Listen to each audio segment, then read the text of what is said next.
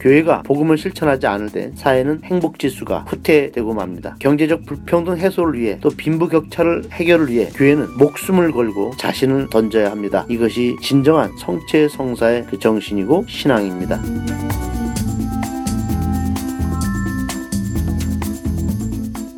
신성국 신부가 들려주는 묘한 생명 이야기.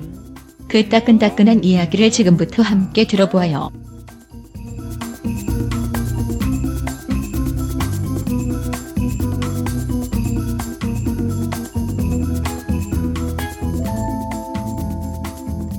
목소리 없는 사람들의 목소리 카톨릭 프레스 요한 생명 이야기 22번째 시간입니다. 저는 신성국입니다.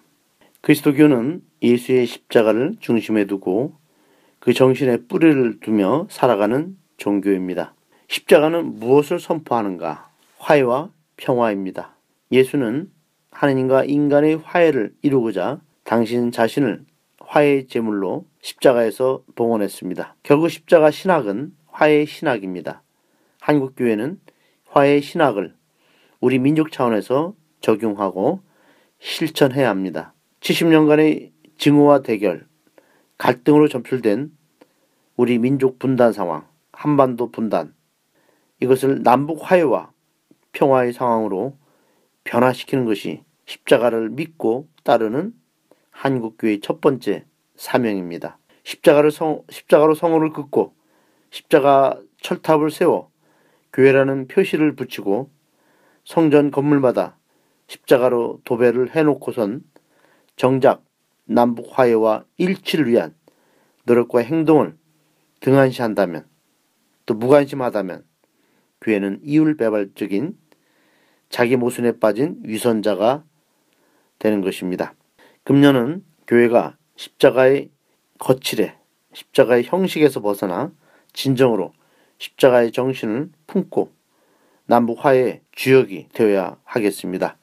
그럴 때 우리는 진정 십자가의 예수를 따르고 또 십자가의 신앙을 믿는 자들이 되는 것입니다. 네, 오늘 지난번에 이어서 생명 나눔 이야기를 이어가겠습니다. 예수의 혁명은 같이 나누어 먹는 혁명입니다. 나누어 먹으라는 것은 하나님의 절대 명령입니다.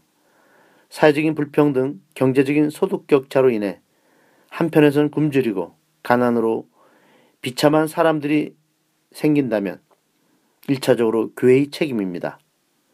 교회가 복음을 실천하지 않을 때 사회는 행복 지수가 후퇴되고 맙니다. 경제적 불평등 해소를 위해 또 빈부 격차를 해결을 위해 교회는 목숨을 걸고 자신을 던져야 합니다.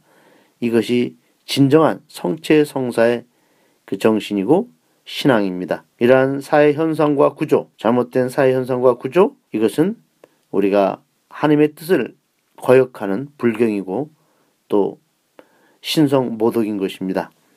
요한복음 6장 15절 예수께서는 그들이 달려들어 억지로라도 왕으로 모시려는 낌새를 알아채시고 혼자서 다시 산으로 피해 가셨다. 사람들은 예수께서 일으키신 빵의 표징을 알아보지 못했습니다. 그들은 반대로 알아들었습니다. 예수에게 우리의 왕이 되어달라고 그들은 요구합니다. 예수의 삶은 섬기는 것입니다. 그들이 당신을 섬기겠다고 하니 예수는 단호히 거부합니다. 예수께서 늘 말씀하신 나는 섬김을 받으러 오지 아니하고 섬기러 왔노라 하신 그 말씀을 예수는 그대로 실천하십니다. 우리는 이 대목에서 예수가 광야에서 악마에게 받은 세 가지 유혹을 상기할 수 있습니다. 돌로 빵을 만들어라. 악마가 사탄 유혹을 했습니다. 부의 유혹. 재물은 공동체의 것이 아니고 내 것이라는 그 생각이 부의 유혹입니다. 모든 재물 또 모든 우리의 것들은 다 하나님으로부터 온 것입니다.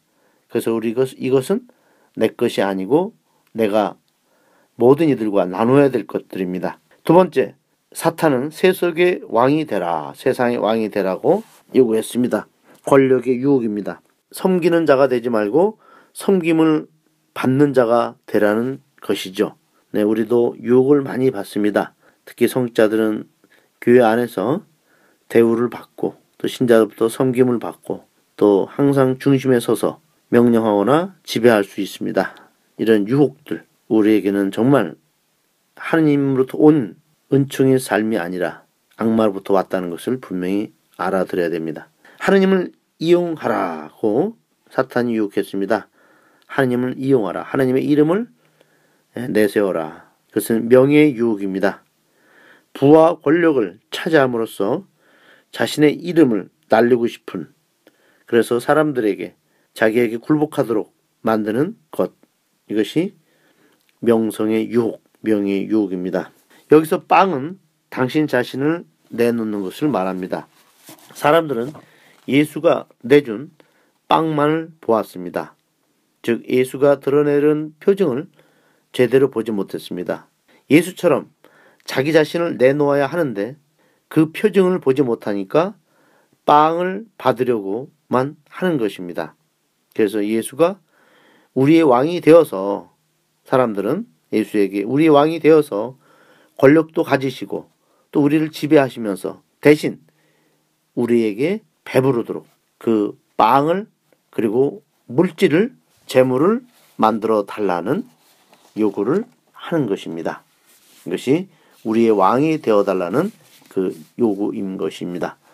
예수는 사람들이 자유인이 되기를 바라시며 해방의 표정을 보여주셨는데 사람들은 자유인이 되기는커녕 누군가에게 지배를 당하려고 하고 또 매달리려고 하고 즉 노예처럼 살고자 하는 그 의식을 의식에서 벗어나지 못하고 있습니다. 예수 안에 계신 성령을 보았다면 그들은 예수를 오해하지 않았습니다. 그들은 예수의 손에 들린 빵만 보았기 때문에 예수를 오해하고 그리고 엉뚱한 대로 모셔가고자 했던 것입니다. 6장 26절 예수께서는 정말 잘 들어두어라. 너희가 지금 나를 찾아온 것은 내 표정의 뜻을 깨달았기 때문이 아니라 빵을 배불리 먹기 때문이다. 말씀이 있었죠. 또 28절에서 29절도 함께 보겠습니다. 사람들은 이 말씀을 듣고 하느님의 일을 위해서 우리는 무엇을 해야 합니까? 하고 물었다. 예수께서는 하느님께서 보내신 일을 믿는 것이 곧 하느님의 일을 하는 것이다. 하고 대답하셨다. 예수께서는 계명을 주신 것도 없고 또 내세운 어떤 조건도 없습니다. 보내신 일을 믿는 것이 하느님의 일을 하는 것이다. 하나님의 사랑은 언제나 구체적인 것입니다. 실제적인 것입니다. 우리의 종교 언어, 신앙의 언어가 너무 관념적이고 추상적인 면이 강조된다면 하느님과 무관한 것입니다. 사랑은 구체적이며 실제적이며 실체적, 실천적이고 인간적인 것입니다. 신앙인들이 하느님의 사랑을 말하면서 어떤 구체적인 것을 내놓을 때 그 사랑을 우리는 증거하는 것입니다. 우리가 아무것도 안 하면서 하느님을 입에 달고 산다면 사람들에게 불신을 조장할 수 있습니다. 하느님은 인간 안에 계십니다. 하느님은 내 안에서 또 오늘 나를 통해서 당신의 사랑을 베풀어 주시는 것입니다. 하느님은 예수를 통해 드러내시고 그것은 아버지께서 일하시니 나도 일하신다는 예수의 말씀에서 증명하고 있습니다. 우리도 마찬가지입니다. 예수께서 이 세상에서 일을 하시니 나도 이 세상에서 일을 하는 것입니다. 또 일을 해야 합니다. 오늘 이 세상에서 예수의 일을 바로 내가 하는 것입니다. 그래서 내가 하느님의 자녀가 되는 것입니다. 우리는 분명 하느님으로부터 왔다는 것 예수님께서 당신 직접 말씀했습니다. 나는 하느님으로부터 아버지로부터 왔다. 바로 우리들이 그 고백을 하도록 예수님께서는 가르쳐 주셨습니다. 우리도 아버지로부터 왔다. 아버지가 일을 하시니 나도 일한다. 마찬가지로 우리도 예수처럼 똑같이 말해야 됩니다. 아버지가 일을 하시니, 예수가 일을 하시니, 나도 세상에서 일을 한다. 결국 예수는 우리들에게 사람답게 사는 길, 또 신앙인으로서 사는 길, 그것을 명백하게 직접 보여주신 분입니다. 네, 오늘도 저와 함께 이 요한복음을 같이 동행해 주신 여러분께 진심으로 감사드리고 다음번에 또 만나 뵙도록 합시다. 고맙습니다.